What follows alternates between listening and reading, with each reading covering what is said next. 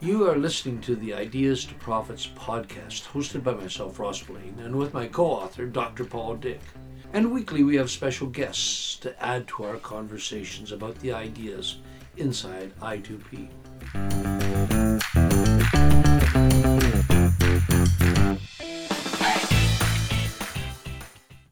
Hello, everyone. Today, I've got two very special people with me for my podcast. The first one is I've known him for more than a number of decades. My son Mitchell, who is in commercial real estate and knows more about the economy and where it's going because of that than anyone else. And a young lady that I've known since she was a baby and who is one of likely the best thinkers I've ever come across, Heather Miller, who's coming to us for the first time. I'm doing something on a podcast from a remote location. Heather's in Palestine. So, first, I'd like to start off by asking Heather a question. You're launching a new business. What made you decide to do that? I wish I had a, a, glossy story to that. I, I don't. Um, I was working in a very rural location in the UAE. I was working with a group of children who had never been in school. They were upwards of anywhere from kindergarten age to 12 years old. They had never been in school. And my task at that time was to create a support program for them that would allow them to attend mainstream classes. And then COVID happened. And I had to figure out a way to get my program online. And I was able to do that successfully. And it just, uh, when that, that year finished, I started thinking, well, hang on, the program worked. Uh, we didn't lose any we had no literacy loss. We had actual gains. And since it was online, I thought this model could work really anywhere. Um, so I continued to do this program in the UAE for another year. Uh, this time I was facilitating from Iraq, and it just kind of turned into a company from there. Wow. Now, your your website is www R-E-A-P dot com? Uh, no, so we are R-E-A-P dash education dot com. Reap Education. Okay. So it's reapeducation.com. I yes. suggest everybody go have a look at it because if you know anyone who needs to learn English as a second language, it's a great tool. Now, the other thing that's really interesting is you're currently living in, of all places, Palestine.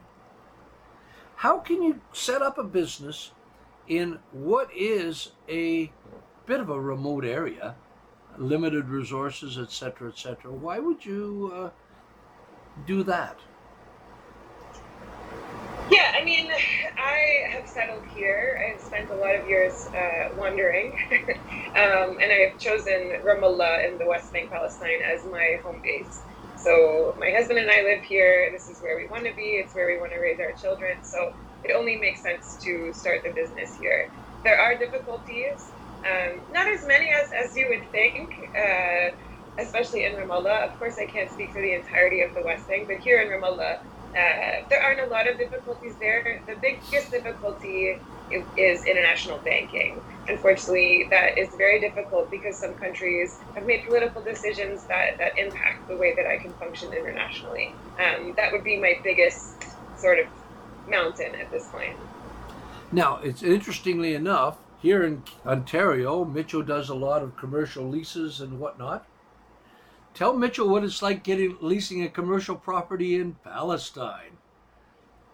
uh, well, I don't know anything about leasing a commercial property in, in Canada, Mitchell, so maybe the stories are similar, but here there's a lot of cups of coffee, a lot of chats, a lot of coffees, a lot of uh, meeting this person, that person, this person's family. Um, there's a lot of false starts, and and there's a lot of prejudice as well, unfortunately, um, that exists here of, of, who people are willing to, to rent to or sell to, and um, people who keep properties pretty close to their heart. So so it's a it's a challenge. Do you ever find you have any of those problems? Yeah, yeah. I mean, business is uh, generally a relationship business, whether it's commercial real estate, education software. I mean, there's relationships that play a pivotal role in all of it. And I mean, I, I, if it's anything like the rest of the world, I'm guessing there's a handful that own most of the real estate as well. So, yeah, I'm sure a lot of the same dynamics at play.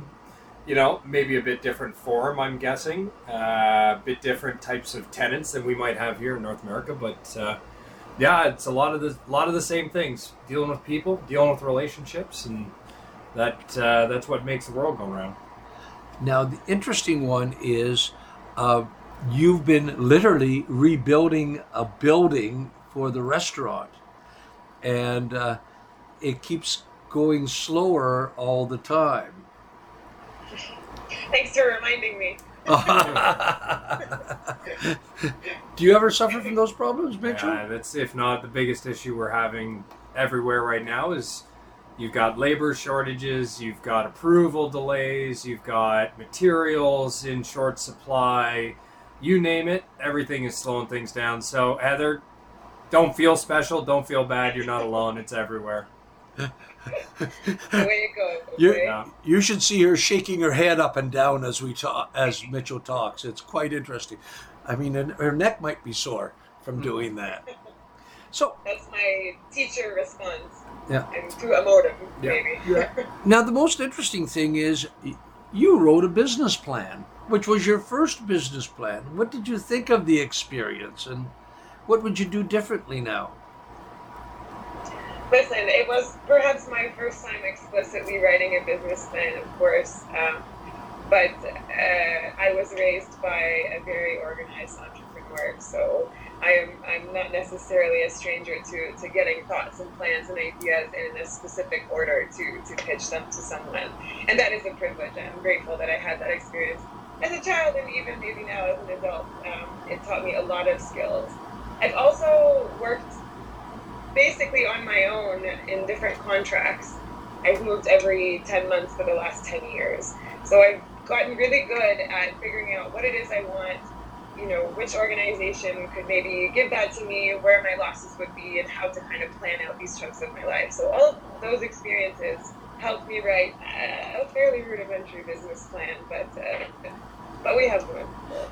It's interesting because uh, two of the traits that Heather exhibits that I absolutely love are tenacity and resilience.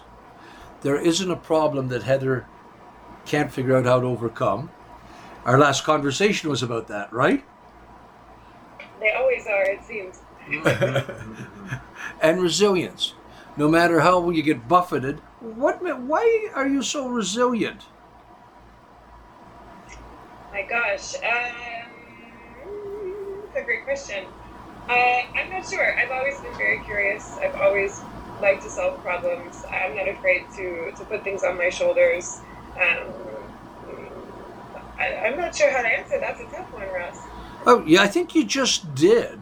Okay, it's resilience is basically seeing a problem as an opportunity and trying to figure out how to solve that problem by making it into an opportunity. And that's what you seem to always be doing every time we chat. Is oh Ross, I think I'm going to do this. Well, why? Well, this, this, then this happened, so I'm going to do this. And uh, you've been successful a fair bit of the time.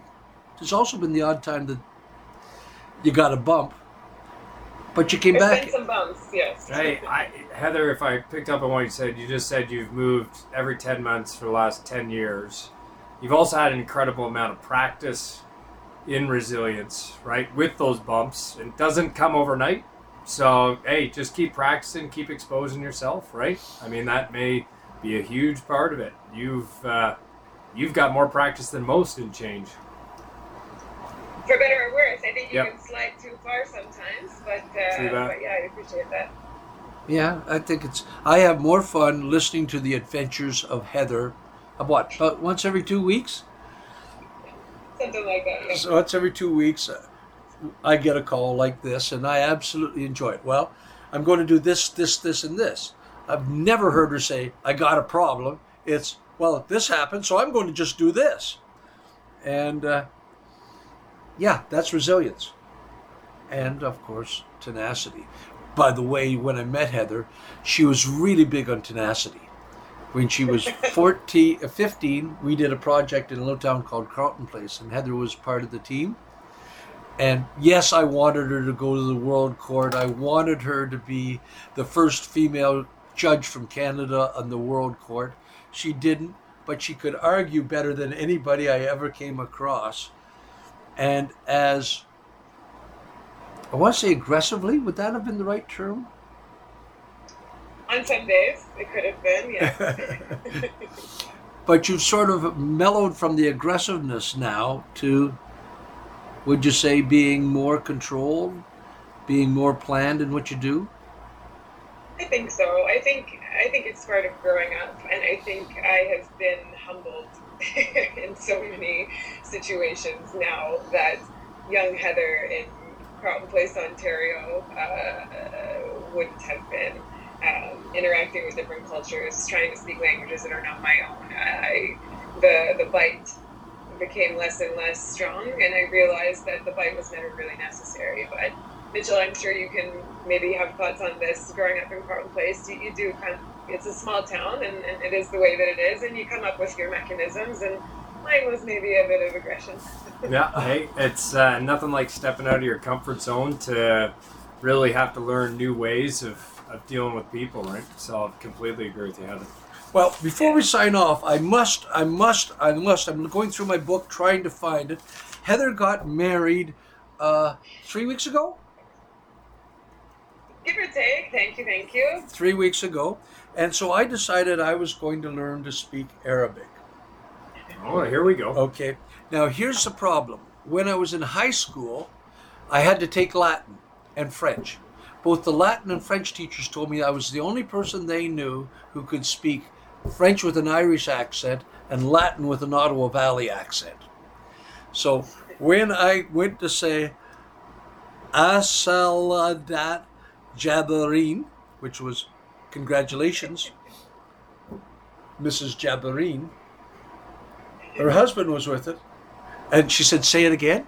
I said it again. I said it again. I said it again. And finally he goes, I think he's saying congratulations, Mrs. Jabarine. But thank you. Well, Ross, you need to come to Palestine because you're learning what's called like uh, it's also it's like standard Arabic, and nobody speaks it. So, Old school. Ahlan, come to Palestine, and uh, we'll teach you the easier stuff. So, how do you say thank you in Arabic? Yeah, there's a lot of ways, but shukran. Yes, Alan, shukran. Okay, there you go. Thank you, Heather. Thank you, guys. Okay, bye bye. Download all the latest I2P episodes wherever you listen to your podcasts.